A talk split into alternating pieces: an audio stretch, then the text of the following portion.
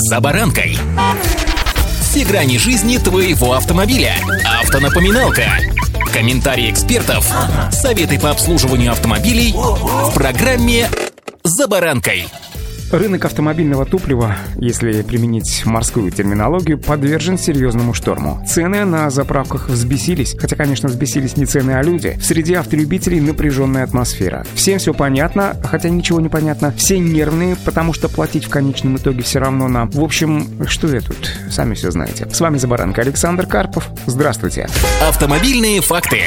После анализа рынка нефтепродуктов региональное управление Федеральной антимонопольной службы возбудили несколько дел, сообщает пресс-служба ведомства. По данным Росстата, с начала года по август стоимость бензина на автозаправочных станциях выросла почти на 7,5%, дизеля более чем на 4,5%. При этом зафиксирована инфляция 3,7%. Буквально несколько дней назад курирующий топливно-энергетический комплекс вице-премьер Александр Новак на совещании правительства с президентом рассказал о дополнительных мерах по борьбе с ростом цен на автозаправочных станциях. В частности, Кабинет министров прорабатывает повышение экспортной пошлины с 20 тысяч до 50 тысяч рублей за тонну для перекупщиков горючего, либо полный запрет на экспорт топлива, приобретенного на внутреннем рынке, а также корректировку демпферных выплат нефтеперерабатывающим заводам из бюджета, чтобы таким образом компенсировать разницу с экспортом. Вместе с этим Новак предложил контролировать вместе с Федеральной антимонопольной службой уровни наценки на нефтепродукты на автозаправочных станциях. По его словам, при падении биржевых цен цены должны снижаться и на заправках. В конце сентября правительство ввело временное ограничение на экспорт автомобильного бензина и дизельного топлива для стабилизации цен на топливо на внутреннем рынке. Кабмин рассчитывает, что запрет поможет насытить рынок топлива и таким образом снизить цены. В ходе совещания с правительством Владимир Путин отметил, что сначала бензин должен поступать на внутренний рынок, а уже потом на экспорт.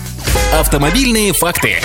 По прогнозу Новака, в первую очередь, снижение цен коснется независимых автозаправочных станций. Он заметил, что на таких заправках рост цен в течение года близок к уровню инфляции. При этом повышение цены, по его мнению, наблюдается главным образом именно на независимых АЗС. По словам экспертов, такие скачки цен на топливо происходят один-два раза в три года. Они подчеркивают, что все это заканчивается реакцией президента и вводом специальных мер, например, повышением экспортных пошлин. В свою очередь, президент Национального автомобильного союза Антон Шапарин не верит в скорейшее снижение цен на топливо. По его словам, скоро можно будет ожидать так называемого затоваривания топлива. Следовательно, мы увидим падение перерабатывания нефтепродуктов, а также снижение выработки бензина. Все это приведет к очередному росту цен на топливо. Поэтому за счет запрета на экспорт сколько-нибудь серьезно повлиять на цены на топливо вряд ли получится. Максимум это временная затычка в этом сложном вопросе, отмечает Шапарин. Требования президента на совещании Кабинета министров абсолютно понятны и, конечно, обоснованы. Однако, как именно правительство собирается обязать нефтяников, что называется, выбрасывать на рынок дополнительные объемы топлива и снижать стоимости, пока вообще непонятно. Эксперты сходятся во мнении, что дальнейшая ценовая политика на российских АЗС будет полностью зависеть от того, как на последние изменения отреагируют регуляторы. В частности, на ситуацию кардинальным образом может повлиять вид заградительных пошлин. Нам с вами остается лишь только собрать нервы в кулак, поменьше необдуманно давить на гашетку, чтобы таким образом сократить необдуманный расход топлива, ну и, конечно же, быть внимательными на дорогах. Удачи!